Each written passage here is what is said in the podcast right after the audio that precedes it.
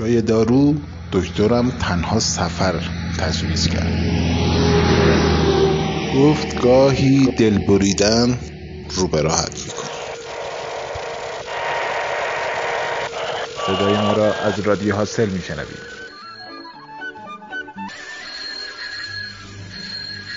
دور دنیا.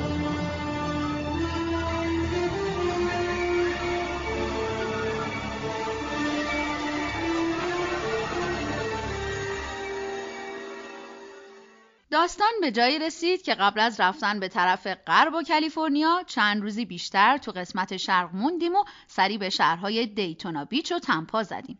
همون روزا بود که به فکر افتادیم بعضی از عکس ها رو برای چاپ آماده کنیم تا شاید بتونیم با فروش اونا بخشی از هزینه های سفر و پرواز به آسیا رو جبران کنیم. و حالا ادامه ماجرا. دوستای جدیدمون در عرض کمتر از یک روز تونستن یه مراسم اسلاید شو و پخش فیلم توی یه رستوران ترتیب بدن و قرار شد که عکس ها هم برای اون روز آماده بشه. شب قبل تا نزدیکی های صبح بیدار بودیم و عکس ها رو جدا می کردیم سعی داشتیم تا از هر موضوعی یه اثر داشته باشیم.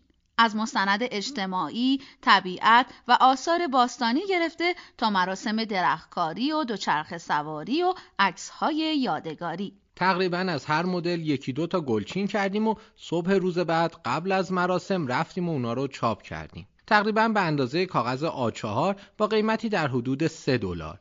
با همفکری دوستان قیمت 10 دلار رو برای فروش عکس‌ها انتخاب کردیم. قبل از شروع مراسم یکی از میزهای رستوران رو کنار کشیدیم و تمام عکس ها و خطاطی ها رو چیدیم روش. کم کم مردم اومدن و کمی کنجکاو شدن که ببینن موضوع عکس ها چیه. با اینکه درشت نوشته بودیم عکس ها فروشیان اما کسی حتی قیمت نپرسید.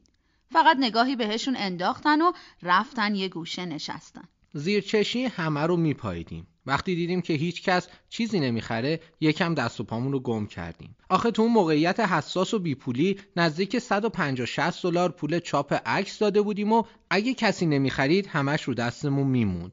ریسک بزرگی کرده بودیم. تازه اگه عکسا میموندن چون می‌خواستیم اونا رو با دوچرخه به این طرف و اون طرف ببریم قطعا در عرض چند روز خراب می‌شدن و از بین می‌رفتن. به هر حال باید شروع می کردیم. پس یه نفس عمیق کشیدیم و با یه اعتماد به نفس بالا شروع کردیم به توضیح دادن و نمایش اسلاید ها.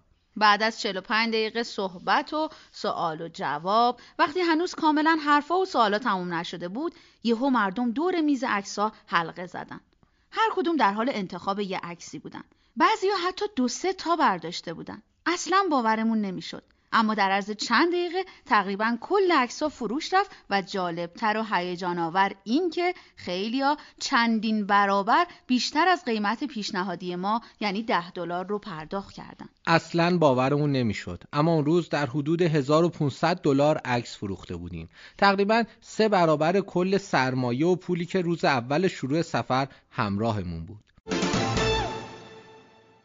این که میگن تبلیغات در فروش موثره انگار درسته. حسابشو بکنید دوستای ما 150 دلار برای چاپ عکس‌ها هزینه کردن. اما 1500 دلار درآمد کسب کردن. یعنی ده برابر. اونقدر هیجان زده بودیم که تا صبح خوابمون نبرد. همش با خودمون فکر می‌کردیم که با این پول چیکار کنیم. بلیت هواپیما بخریم. چادر و کیسه خوابمون رو عوض کنیم. یک سری وسیله برای دوچرخه تهیه کنیم. یا اینکه پسندازشون کنیم برای باقی سفر. دست آخر تصمیم گرفتیم یه دوربین عکاسی بخریم. با خودمون فکر کردیم که اگه بشه با فروش عکسای یه دوربین معمولی و ساده اینقدر پول در آورد حتما با یه دوربین حرفه‌ای عکسای بیشتر و زیباتری میشه انداخت و پول بیشتری میشه در آورد. در اصل اینطوری یه جورایی داشتیم سرمایه گذاری می‌کردیم. با خرید دوربین جدید توی اون روزها یه جورایی سفرمون خیلی زیباتر شد. از اون به بعد وقت بیشتری برای عکاسی میذاشتیم و بیشتر به محیط اطراف و زیباییاش توجه می‌کردیم. در ضمن این انگیزه رو هم داشتیم که اگه تصاویر بهتری رو ثبت کنیم پول بیشتری هم می‌تونیم در بیاریم. درسته که تا انتهای سفر هیچ وقت نتونستیم مثل اون روز عکس بفروشیم. اما حالا بعد از سفر یه گنجینه خیلی خوب از پورتراهای مردم سراسر جهان عجایب و زیبایی های باستانی و طبیعی داریم. و صدها و هزاران عکس یادگاری دیگه که حاضر نیستیم با هیچ چیزی عوضشون کنیم و به هر قیمتی بفروشیمشون با یه هیجان و امید تازه‌ای راهی شمال و شهر گینزویل شدیم. با همکاری یه گروه خیر و سلطلب بین المللی یه درخت هم به اسم بهار کاشتیم. درخت بهار اونم تو نوروز و فصل بهار درختی که روش پر از شکوفه های زیبای گیلاس بود دیگه خیالمون خیلی راحت تر بود و می‌دونستیم که دیگه مشکل مالی نمی‌تونه سفر ما رو متوقف کنه. چند روز بعد تو ایران سیزده به در بود و روز طبیعت. اما اینجا اون روز یه روز غیر تعطیله. برای همین ایرانیا سعی می‌کنن چند روز قبل و یا بعد رو روز طبیعت اعلام کنن و به سنت گذشتگان خودشون به دل طبیعت برن و شاد باشن. هیچ جای دنیا نمیشه تجربه نوروز به خوبی ایران درک کرد. هم به خاطر طبیعت زیبا، هم به خاطر آداب و رسومی که معمولا اکثر مردم رعایت می‌کنن. ما هم با دوستان دانشجو به یکی از مناطق زیبای طبیعی و حفاظت شده همون نزدیکی ها رفتیم. سمبل اصلی این مناطق یه تمساهه و به راحتی میشه این موجود رو کنار دریاچه ها و رودخونه ها پیدا کرد. برای همین برامون خیلی جالب و هیجان آور بود که بتونیم تمساه رو از نزدیک و آزاد تو محیط زیست طبیعیش ببینیم. همونجا و کنار دریاچه یک سری کایاک و کانو اجاره داده می‌شد. البته برای دانشجوها با ارائه کارت شناسایی دانشجویی اجاره قایقا رایگان بود. تجربه کایاک سواری چند وقت قبل اونقدر برامون زیبا و هیجان آور بود که ترجیح دادیم به جای خوردن کباب و بازی فوتبال و والیبال دوباره بریم قایق سواری. اما این بار دوست داشتیم تا کانو رو امتحان کنیم. شکل این قایق در اصل از قایقهای سنتی و قدیمی سرخپوستان این منطقه گرفته شده. در روزگاران قدیم اونها رو با استخوان و پوست انواع حیوانات می ساختن. اما امروزه پلاستیک و فلز جای همه چیز رو گرفته. اما بازم می‌شد لذت سر خوردن روی آب رو با اونها هم تجربه کرد. برخلاف کایا که شخص تقریبا داخل میشه و فقط نیم تنش بیرون میمونه تو کانو به راحتی میشه روی سندلی های قایق نشست. اما شاید اختلاف اصلی توی پاروهاست پاروی کایاک دو طرف است و باید با هر دو دست پارو زد. اما در کانو پارو یک طرف است و با دو دست فقط باید در یک جهت پارو زد. کنترل این قایق هم اگر بهش وارد نباشی کمی سخته و دشوار و ممکنه همش دور خودت بچرخی. نفر پشت سر اگر به طرف راست پارو می‌زنه نفر جلویی باید به طرف چپ پارو کنه تا بشه مستقیم حرکت کرد. خسته و کوفته و نزدیکی های شب بالاخره رضایت دادیم و از دریاچه اومدیم بیرون. تقریبا همه کباب ها رو خورده بودن و به جز چند تا تیکه مرغ چیزی نمونده بود. اما همون غذای کم با خاطره اون روزها و لذت کانو سواری تو ذهنمون به زیبایی نقش بست چیزی که هرگز فراموشش نمی کنیم. دیگه باید راهی می شدیم. وسایل رو جمع جور کردیم و راهی یه سفر سه چهار روزه و طولانی اتوبوسی شدیم. سیستم اتوبوس رانی بین شهری اینجا خیلی عجیب و غریبه. اتوبوس از یه مبدا راه میفته و چند روز بعد به مقصد می‌رسه و بین راه ممکنه چندین بار راننده ها عوض بشن. مسافرها هم باید بین راه و توی ایستگاه های مشخص سوار و پیاده بشن و با یه اتوبوس دیگه به مقصد مورد نظر خودشون برسن. مثلا فکر کنین یه مسافر تو ایران بخواد از تبریز بره شیراز. خب کار راحتیه و میره بلیت تبریز شیراز رو می‌خره و با خیال راحت سوار میشه و در انتهای مسیر به مقصد می‌رسه. اما اگه قرار بود سیستم اتوبوس های اونجا تو ایران هم اجرا بشه اول باید اتوبوس مرز بازرگان زاهدان رو سوار بشه و مثلا تو اصفهان ماشین رو عوض کنه و مسیر مشهد خودرمشهر رو ادامه بده تا تو شیراز به مقصد برسه. مورد عجیبتر این که روی بلیت شماره صندلی وجود نداره و هر کی زودتر برسه اون سوار میشه. و اگه جا به اندازه کافی نباشه مسافر بخت برگشته باید چهار پنج ساعتی توی ایستگاه منتظر بمونه تا اتوبوس بعدی از راه برسه. تازه اگه شانس بیاره و جا گیرش بیاد. چند وقتیه که اوضاع اقتصادی آمریکا حسابی به هم خورد و دیگه مردم پول ندارن سوار هواپیما بشن و به همین خاطر مسافر اتوبوس ها زیاد شدن و حسابی شلوغ پلوغه و اگه دیر می جنبیدیم جامون رو از دست می‌دادیم. در مورد دوچرخه هم قانون اینه که باید حتما اونها رو توی جعبه های مخصوص گذاشت. حتی اگه قرار باشه فقط چند دقیقه و چند کیلومتر سفر کنید و برید شهر بعدی. هزینه حمل بار دوچرخه هم توی همه مسیرها ثابته و 20 دلار. حالا می‌خواد چند کیلومتر باشه یا مثل ما چند هزار کیلومتر. تو اتوبوسا خبری از LCD و نمایش فیلم و پذیرایی بین راه نیست. راننده توی محفظه شیشه‌ای میشینه و کسی حق نداره در موقع رانندگی نزدیکش بره و باهاش حرف بزنه. اما در عوض در انتهای اتوبوس سرویس بهداشتی وجود داره. هر سه چهار ساعت یک بار هم به مدت نیم ساعت توقف هست تا هم مسافرها خستگی در کنن و هم مسافرهای جدید سوارشن. هر چند صد کیلومتر هم راننده عوض میشه و اتوبوس رو به یه نفر دیگه میسپره.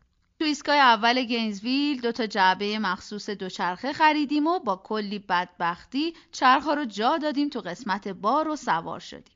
ساعتها پشت سر هم رد می شد و طبیعت کم کم رنگ عوض می کرد. تا جایی که دیگه تو آریزونا کاملا صحرایی و کویری شد و دیگه هیچ خبری از زندگی و امکانات نبود. خدا رو شکر می کردیم که مجبور نیستیم اونجاها رو توی این هوای گرم رکاب بزنیم.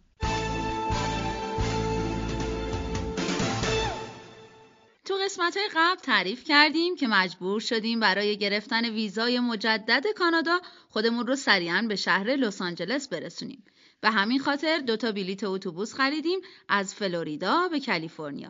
تقریبا سه روز و نیم راه بود. برای همین خودمون رو آماده کرده بودیم برای یه سفر طولانی و خسته کننده اتوبوسی. و حالا ادامه ماجرا. روز اول مشکل خاصی نبود. وقتی می‌دیدیم که با سرعت و به راحتی کیلومترها میگذرن و به سرعت جلو میریم بدون اینکه احساس خستگی کنیم کلی ذوق و شوق داشتیم.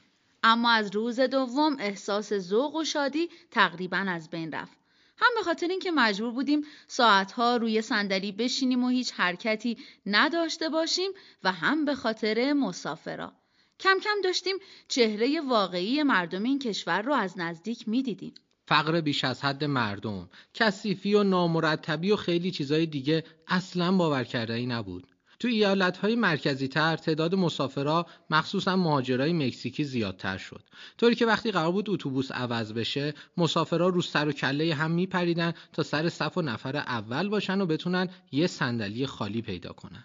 ما هم که حسابی از این وضعیت در هم بر هم شوکه شده بودیم وقتی اولین بار اتوبوس عوض شد حتی صندلی کنار هم هم گیر نیاوردیم و از این سر تا اون سر اتوبوس با هم فاصله داشتیم هیچ کس هم حاضر نبود جاش رو با ما عوض کنه توی خیلی از ایستگاه هم پلیس جلوی در میستاد و با دستگاه های الکترونیکی و لیزری همه مسافرها رو بازدید بدنی می‌کرد. حتی یک بار چاقوی کوچیکی که همراهمون بود داشت همه چیز رو به هم میریخت. یه چاقوی میوهخوری ساده. اما آقای پلیس با چنان خشونتی رفتار می‌کرد که انگار یه مجرم خطرناک و فراری رو دستگیر کرده. ساعتها به کندی میگذشت. صدها بار دعا می‌کردیم که ای کاش وقت کافی داشتیم و می‌تونستیم با دوچرخه این مسیر رو طی کنیم. به هر حال بعد از نزدیک به چهار روز به مقصد یعنی شهر لس آنجلس رسیدیم. فکر کنم اگه دوستای ما این مسیر طولانی بین دو ایالت رو با دوچرخه که چه ارز کنم با پای پیاده می اومدن اعصابشون راحتتر بود. اونجا یه دوست قدیمی منتظرمون بود. دوستی که هرگز فکر نمی کردیم اینجا ملاقاتش کنیم. تقریبا یک سال قبل از شروع سفر زمانی که داشتیم تو مسیر بین یزد اصفهان تمرین دوچرخه سواری می کردیم توی روستای قدیمی و بسیار زیبای خرانق با مهدی و مروارید آشنا شدیم. شاید تنها چند ساعت با هم بودیم اما رابطه دوستی خوب و محکمی بین ما به وجود اومد. از اون روز به بعد دیگه حتی همدیگر رو ندیدیم و تنها از طریق ایمیل و تلفن با هم در ارتباط بودیم. اما اونا خیلی با معرفت تر از این حرفا بودن و همیشه سفرمون رو دنبال می‌کردن. وقتی فهمیدن ما رسیدیم آمریکا ازمون خواستن تا رو کمک اونها حساب کنیم و حتما مهمون خونهشون باشیم. تقریبا خیالمون راحت بود که حداقل بعد از یه سفر طولانی می‌تونیم یه استراحت خوب داشته باشیم. اما تو ایستگاه اتوبوس یه شک جدید بهمون وارد شد. موقع تحویل بارا فقط یکی از دو چرخه رو بهمون دادن. وقتی بهشون گفتیم که ما دو تا دو چرخه داشتیم مسئول چک کردن بارها رفت و بعد از چند دقیقه برگشت و گفت فقط یه دو چرخه اومده از اون یکی خبری نیست انگاری یه سطل آب یخ ریختن رو سرمون. اگه دوچرخه گم بشه تو این بیپولی و این همه مشکلات حالا چجوری می‌خوایم یه دوچرخه دیگه بخریم؟ خدای من در عرض چند ثانیه دنیا رو سرمون خراب شد. اما بالاخره یه نفر پیدا شد تا یه جواب قانع کننده بهمون بده. مأمور بار می‌گفت احتمالا مسافرها و باراشون زیاد بود و به همین خاطر یکی از دوچرخه ها رو تو یکی از شهرهای مسیر پیاده کردن. حتما هر وقت اتوبوس خالی بیاد اون رو هم میفرستن. اما کی خدا می‌دونه ولی بعید می‌دونم بیشتر از یک هفته طول بکشه. تقریبا کاری از دستمون بر نمی اومد و کل خستگی اون چند روزه راه انگاری چند برابر شده بود. فردای اون روزم به طور اتفاقی یه زنگ به دفتر اتوبوس رانی زدیم و شماره بارنامه رو براشون خوندیم. خدا رو شد. مثل اینکه دوچرخه پیدا شده بود و رسیده بود به شهر. اما چه رسیدنی. معلوم بود که کلی زدنش این طرف اون طرف. چون خیلی از قسمت های جعبه تو رفتگی داشت و از چند قسمت پاره شده بود. معمور تحویل بار گفت چک کنید ببینید درسته یا نه و بعد اینجا رو امضا کنید. وقتی جعبه رو باز کردیم دیدیم توپی چرخ جلو آسیب دیده و کج شده. به همون کلی برگه دادن تا بنویسیم که چی شده و چه خسارتی به چرخ رسیده. قرار بود که تلفن بزنن و خسارتش رو بدن. اما تا حالا تقریبا دو سال از اون روزا گذشته. هنوز نه خبری از تلفن اوناست و نه خبری از پول خسارت. از فردای اون روز افتادیم دنبال گرفتن ویزا. چند روزی طول می‌کشید تا جواب حاضر بشه و این موقعیت مناسبی بود تا گشتی تو قسمت‌های مختلف شهر بزنیم.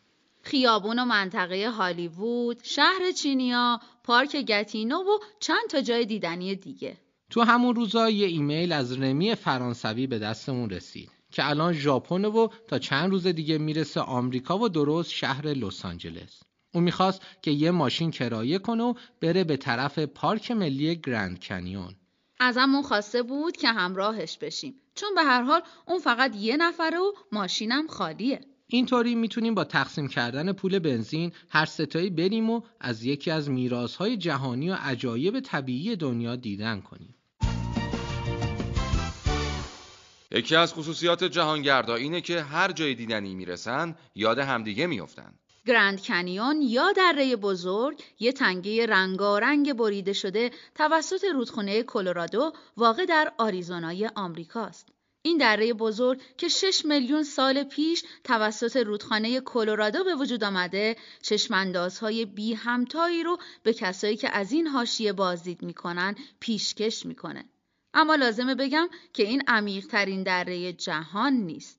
اونجا به دلیل وسعت بسیار زیاد و همینطور مناظر پیچیده و رنگارنگی که داره شناخته شده است. دره بزرگ یکی از تماشایی ترین نمونه های فرسایش طبیعی در جهانه. همیشه عکس ها و تصاویر خیره کننده گرند کنیون ما رو می برد به رویا که آیا روزی میشه ما هم در این دره قدم بزنیم و کوهنوردی کنیم و حالا بدون اینکه هیچ برنامه خاصی داشته باشیم راهی اونجا بودیم. گراند کانیون یکی از محلهای زندگی سرخپوستای آمریکای شمالی بوده و خیلی از فیلمهای وسترن رو اونجا بازی کردن. خوبی رمی این بود که اصلا تکنولوژی و ساختمونهای مدرن و انواع و اقسام فروشگاه های فوق مجلل براش اهمیت نداشت و خیلی سریع از میون شهرهای مختلف معروف و حتی از کمربندی اونا میگذشت تا سریعتر به منطقه پارک ملی برسه. بالاخره بعد از یک روز رانندگی به محوطه پارک رسیدیم. جایی که باید ماشین رو پارک می‌کردیم و بقیه راه رو پیاده می‌رفتیم. توی کمپینگ پر بود از کوهنوردا و سنگنوردای مشتاق که اومده بودن چند روزی رو در دل طبیعت باشن و ورزش کنن. ورودی برای هر ماشین نزدیک به چهل دلار بود. اما برای دوچرخه سوارا و کسایی که ممکنه پیاده وارد پارک بشن مجانی. اینم یه روش تبلیغ برای استفاده عمومی از دوچرخه. انواع اقسام جانوران و پرندگان آزادانه تو محوطه پرسه می زدن. آهو و گوزنهای بزرگم صبحای زود کنار چادر می اومدن تا از علفهای سبز و تازه اون اطراف چرا کنن.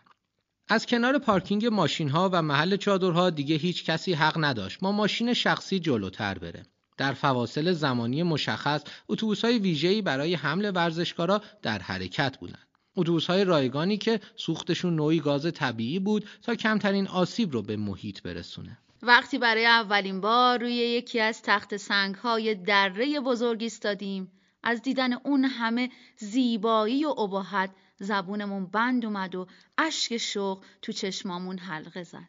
صدای جیغ مانند کندور بزرگ و معروف دره ما رو به خودمون آورد. پرنده بزرگ سیاه در حال که شاید طول بالهاش وقتی در حال چرخیدن تو آسمون آبی دررس و به دنبال لاشه میگرده به بیش از دو متر می‌رسه. رنگ قالب محیط و سنگها قرمزه و موقع غروب زیبایی دوچندانی می‌گیره.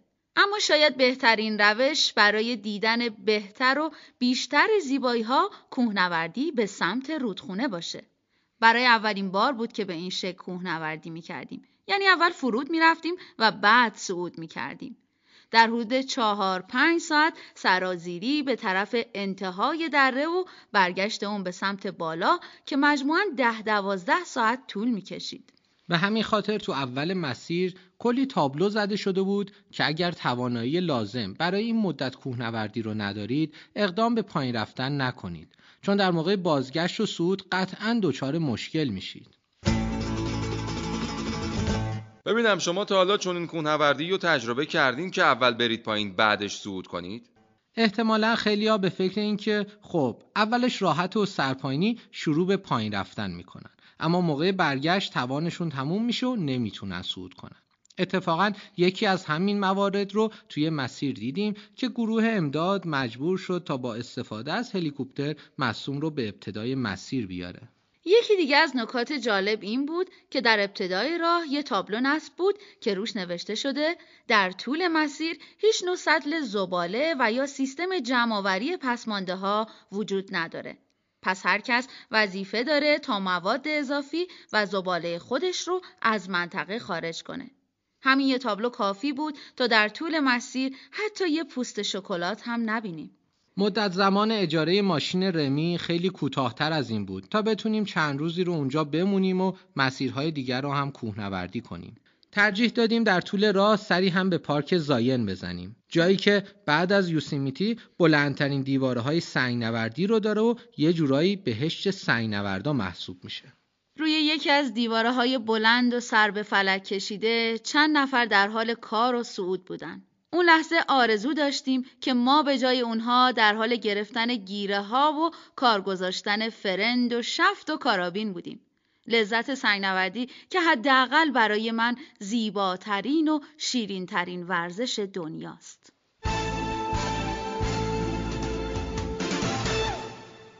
تو قسمت قبل داستان سفر ما به دور دنیا تا اونجا پیش رفت که همراه با رمی دوست و دوچرخه سوار خوب فرانسوی چند روزی رو تو مناطق پارک ملی گرند کنیون و زاین کوهنوردی کردیم.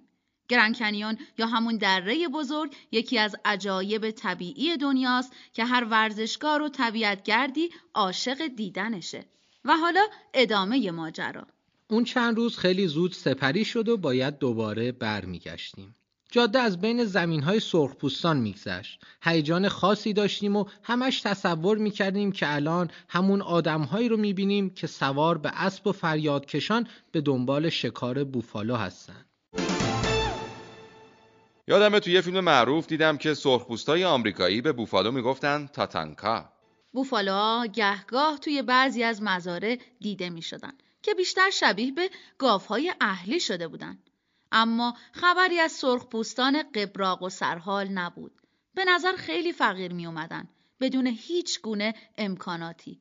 مردم بیشتر در حال چرت زدن روی صندلی کنار یک کلبه چوبی نچندان زیبا بودن. صحنه های ناراحت کننده بود که از میونشون میگذشتیم. همیشه تصور جالب و بهتری از بومیان و صاحبان اصلی این سرزمین داشتیم. ولی حالا چرا به این روز افتادن؟ داستانش مفصل و طولانی. برگردیم سراغ سفر سه نفرمون به دل پارک های ملی. از اقبال بعد رمی کارت اعتباریش رو توی یکی از پمپ بنزینا جا گذاشته بود و حتی یک سنت هم پول نداشت.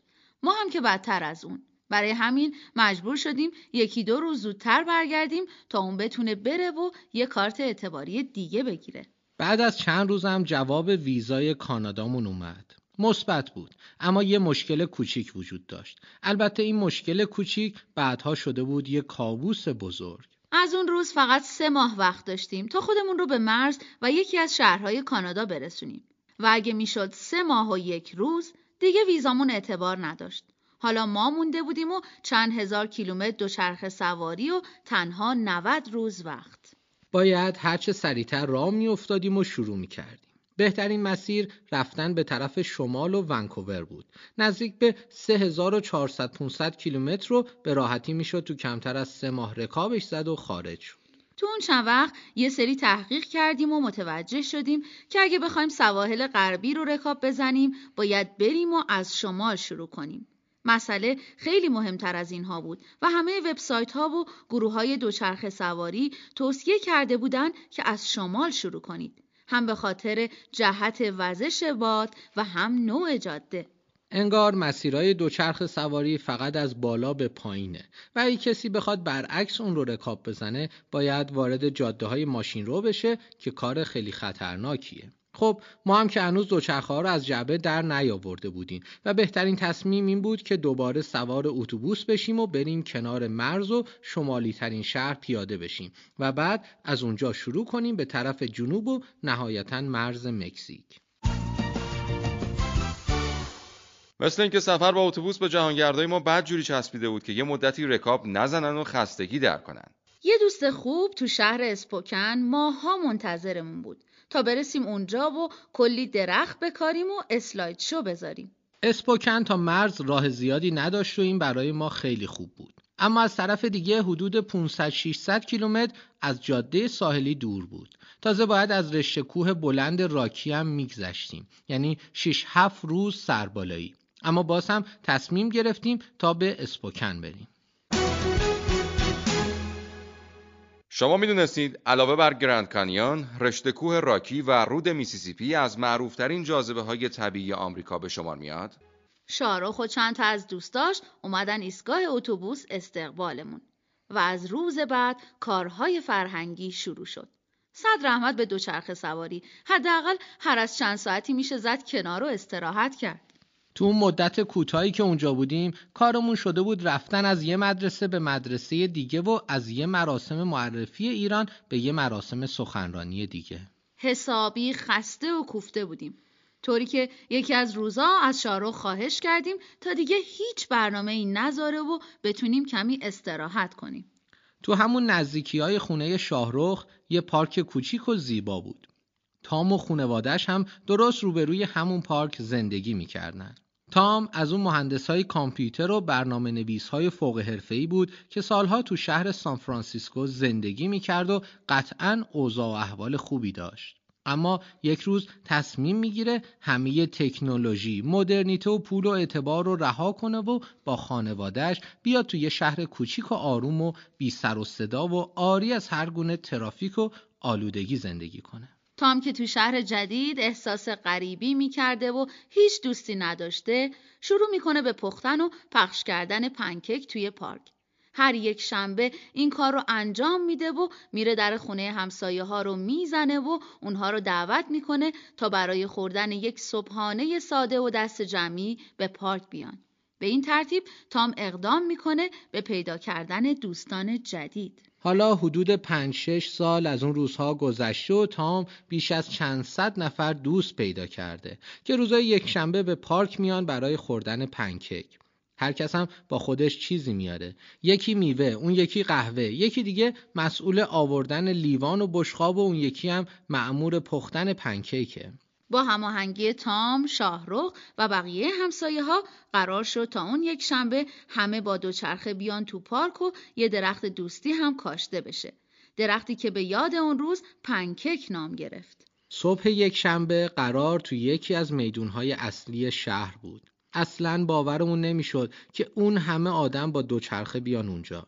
از پیرمرد 60 70 ساله گرفته تا بچه 3 4 ساله که همراه با مادرش سوار یه دوچرخه تاندم یا همون دوچرخه دو نفره بودن و رکاب می زدن. گویا روز قبل خبر سفر و برنامه درختکاری ما تو صفحه اول روزنامه چاپ شده بود. به همین خاطر خیلیا دوست داشتن تا ما رو از نزدیک ببینن و از تجربه هامون تو شهرها و کشورهای مختلف بپرسن. وقتی همراه با همه دوچرخه سوارها به پارک پالیجاد همون پارک مقصد رسیدیم کلی دوست جدید هم دیدیم که دوچرخه نداشتن و یک راست اومده بودن برای مراسم خوردن صبحانه و کاشت درخت بعد از خوردن صبحانه و قهوه و میوه رفتیم سراغ مراسم درختکاری. همه دور تا دور درخت حلقه زده بودن و من شروع کردم چند کلامی صحبت کردن و تشکر از همگی بابت حضورشون. زمانی که قصد کاشتن درخت رو داشتیم از میون جمعیت مردی قدم جلو گذاشت تا صحبت کنه. اون در حالی که با دست به خانم محسنی اشاره می کرد یه داستان تأصف بار تعریف کرد. بعد خانم نانسیم در مورد اون اتفاق تلخ توضیح داد. چند سال پیش تنها دخترش سوزی در حال دوچرخ سواری دور دنیا بوده که متاسفانه توی سانحه دلخراش تصادف با اتوبوس توی یکی از جاده های برزیل جان باخته. سوزی عاشق طبیعت و محیط زیست بوده و دوچرخه سواری می‌کرده تا به همه دنیا بگه اگه به همین روش کمر به تخریب محیط زیست بزنیم تا کمتر از چند سال دیگه خودمون هم نابود میشیم. مادر سوزی از اون سال به بعد شروع می‌کنه به یاد دخترش درخت کاشتن تا اینطوری هم یاد و خاطره و اسم سوزی رو زنده نگه داره و هم حرف دخترش رو به گوش همه برسونه. اون روز هم وقتی شنیده بود که ما دوچرخه سواریم و برای طبیعت و صلح درخت میکاریم به پارک پالیجاد اومده بود تا به طور مشترک این کار انجام بشه. داستان نانسی و سوزی اونقدر تاثیرگذار بود که تقریبا اشک همه رو در آورده بود. نانسی جلو اومد و به عنوان اولین نفر مشتی خاک به روی ریشه های درخت ریخت و آرزو کرد تا همه سالم باشن و دنیا هم حفظ بشه. تو اسپوکن تازه بهار شده بود و تازه تازه بعضی از درختها شکوفه زده بودند. اما اکثر اونها شاخه های برهنه ای داشتند.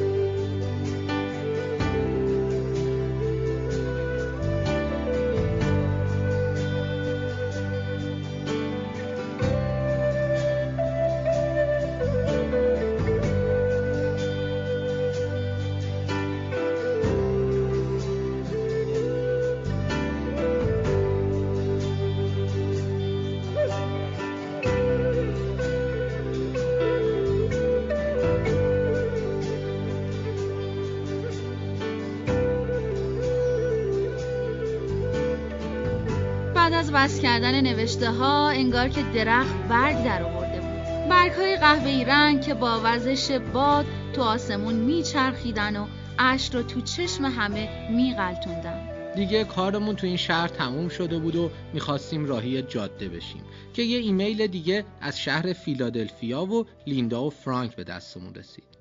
یکی دو روز دیگه مراسم راهپیمایی برای صلح تو شهرشون برپا می‌شد و اونها خیلی دوست داشتن که ما هم اونجا باشیم. و حتی حاضر بودن تمام هزینه های پرواز رو رفت و برگشت ما رو به شهرشون پرداخت کنن تا ما هم سر وقت اونجا باشیم. کار منطقی نبود که بریم. چون اینطوری حداقل سه چهار روز دیگر رو هم از دست می‌دادیم. شمارش معکوس روزها هم شروع شده بود و هر روز که میگذشت استرس رسیدن به انتهای مسیر بیشتر می‌شد. اما شاروخ اصرار داشت که حتما به فیلادلفیا بریم.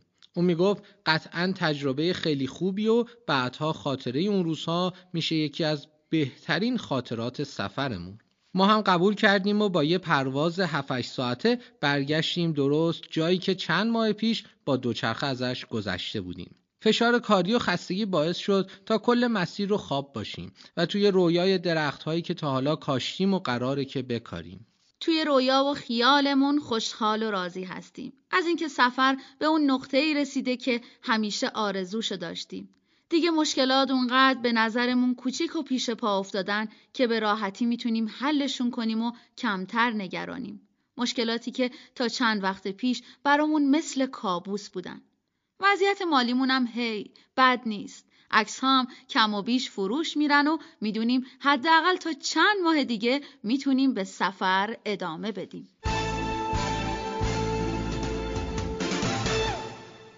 اگه دوست دارید همراه با این دو جهانگرد ایرانی با تجربه های جدیدتر و مناطق گوناگون دنیا آشنا بشید حتما برنامه بعدی ما رو بشنوید.